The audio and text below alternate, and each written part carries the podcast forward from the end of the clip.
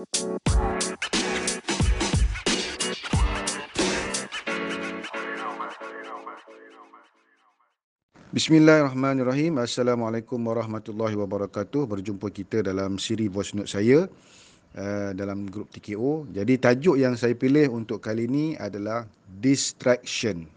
Ha, distraction ni apa dia? Eh? Bahasa Melayu kita ni dipanggil gangguan. Eh? Apa yang mengganggu kita? Ha, begitu.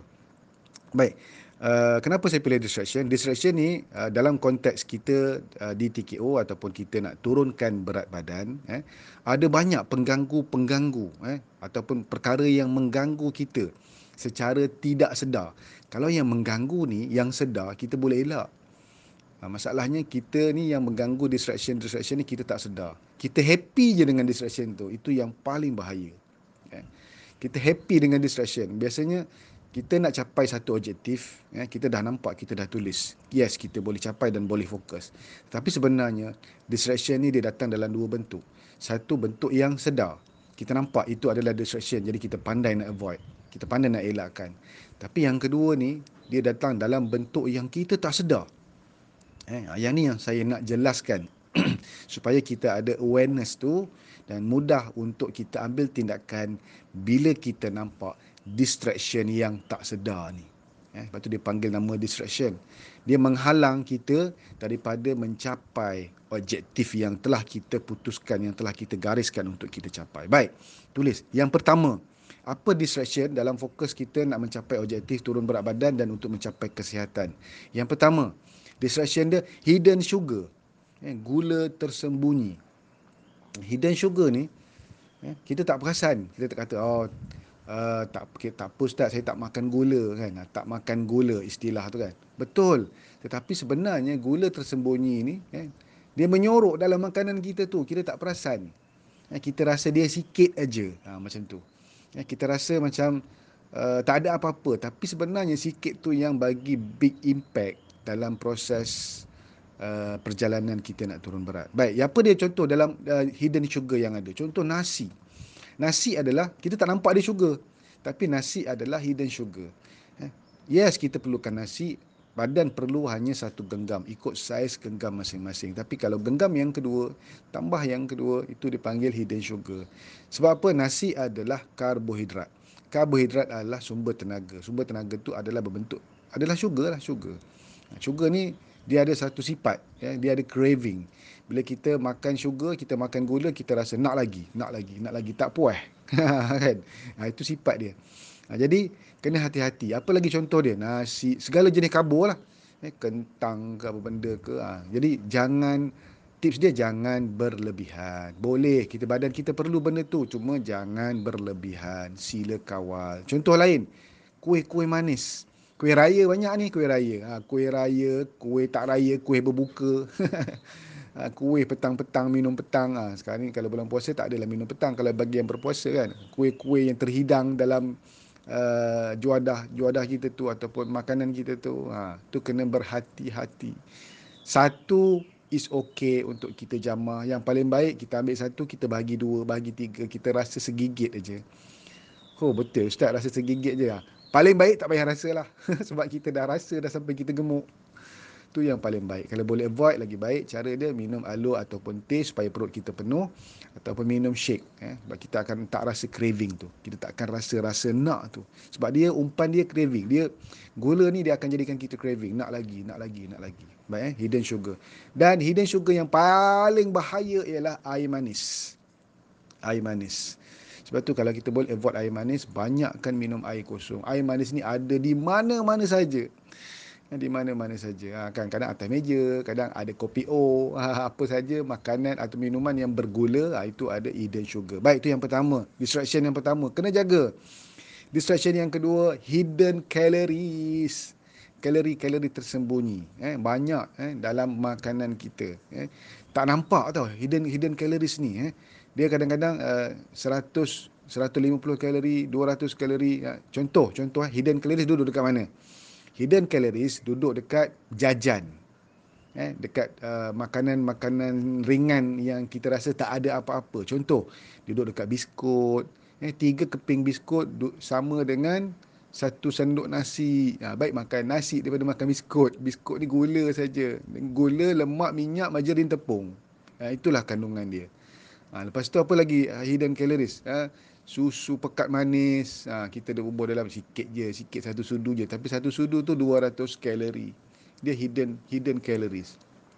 Kuih raya, kuih-kuih, uh, kuih-kuih apa saja kuih lah. Eh, brownies contohnya. Segigit je. Ataupun kek, kek hari jadi kek sambutan apa-apa yang kita dapat dalam kek tu sesudu je kita makan tapi ya yalah dalam tu ada hidden calories ha, kuih-kuih yang berbentuk eh, coklat yang pekat-pekat manis tu. Sebab tengok kalau kita tengok ingredient kalau orang buat kuih buat kek ataupun apa saja apa yang ditambah dalam tu?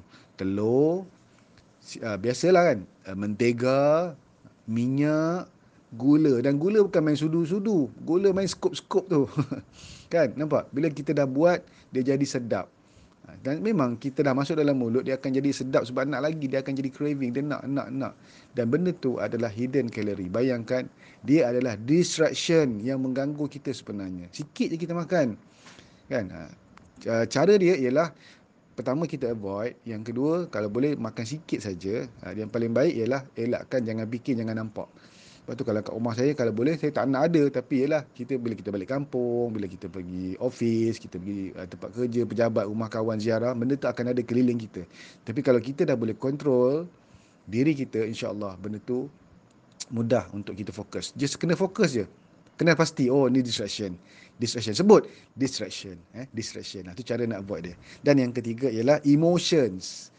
Ha, distraction yang ketiga ialah emotion. Eh. Emotion ni bagi pada tiga. Eh. Yang penting yang saya nampak lah dalam diri, dalam diri saya ni. Eh. Emotion dia macam ni.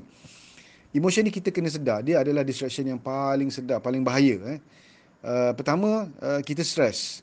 Bila kita timbang contohnya kan. Sampai uh, minggu yang timbangan ataupun hujung minggu biasa kita timbang. Allah tak turun. Nah, bahaya tu tak turun stres. Kena ingat bahawa uh, dalam proses kita ni, dalam jenis kita ni, dia jenis yang panjang eh, dia akan ada hari turun akan ada hari maintain akan ada hari naik. Eh, dia bukan proses dia turun turun turun tak. Proses dia turun turun tak turun. Ha, lepas tu turun balik. Turun turun turun turun naik balik. Ha, lepas tu dia turun turun turun turun tur, uh, tak tak turun. Tegak. Ha, lepas tu dia turun turun naik balik. Sebab dia naik tu dia nak henjut ke bawah jadi tu kena sabar. Sebab tu kena ada mentoring. Sebab tu kena ada coaching. Sebab saya dah lalui journey ni. Eh, ha, jadi enjoy je. Kalau naik tu, yes, naik. Sebab dia nak henjut ke bawah. Dia macam bola tau, bounce. Bola yang yang bola getah yang dia bounce. Eh.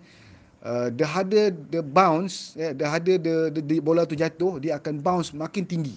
Lagi kita uh, baling bola tu ke bawah, dia jatuh ke bawah, lagi tinggi tempat kita jatuh, lagi tinggi kita naik. Ha, macam tu. Jadi kalau berlaku uh, apa ni kenaikan, just relax, senyum. Wow, keren. Happy je. Ha, jadikan stres tu kepada happiness. Eh? Okay. Yang kedua negatif. Jangan negatif. Oh, lama tak boleh lah ustaz. Saya dah saya dah cuba dah macam-macam. Dia jadi macam tu juga. Saya dah beli timbangan baru. Ha, jangan. Bukan salah pada timbangan. Timbangan yang terbaik, penimbang yang terbaik ialah penimbang yang pertama kita guna dulu. Jangan tukar timbangan sebab setiap timbangan dia ada skala berbeza, dia tak sama. Manusia pun berbeza. penimbang ni, penimbang A dan penimbang B, eh, penimbang A mungkin range skala dia berbeza dengan penimbang B 1 ke 2 kilo. Sebab tu saya hanya kekal pada satu penimbang supaya kita tak stres. Eh, tak apa penimbang tu buruk pun tak apa. Janji dia menimbang kita yang pertama dan kedua. Jadi kalau kita nak tukar timbang bila masa? Kita mula daripada awal program. Contoh dah habis bulan ni, okay, kita nak start timbangan baru, kita, kita timbang baru, ah, masa tu beli timbangan baru. Dan penimbang ni tak mahal. Kalau dekat DIY tu yang RM20 ada, yang RM30, RM50 ada, saya suggest cari yang berkualiti sikit supaya tahan lama dan tahan lasap. Kadang-kadang kita naik, dia terhempas, terhentak, terlanggar dinding. Eh. Jadi dia sangat sensitif. Dia sangat sensitif. Ha. Jadi kena berhati-hati dengan timbangan. Dan yang ketiga, penyakit paling bahaya tentang emotion ni don't give up. Don't give up. Eh, contoh kita give up ni, kita give up dengan orang, kita give up dengan barang eh. Uh, contohlah timbangan kita tak berfungsi ataupun kita give up dengan diri kita sendiri itu yang paling bahaya eh. jadi kena jaga emotion don't ever give up cara dia stay fokus stay dalam grup jaga circle kita insyaallah insyaallah kita akan sama-sama bagi semangat kita akan sama-sama tarik kalau kalau kawan-kawan kita jatuh ke laut. Ha, macam tu. Ha, jadi cukup setakat ini saya rasa. Ini panjang dah hari pun voice note saya. Mudah-mudahan dapat memberi jentikan semangat kepada diri saya dan juga kepada anda semua untuk mencapai objektif eh, penurunan berat badan kita yang seterusnya. Keep it up. Don't kedebab. Assalamualaikum warahmatullahi wabarakatuh.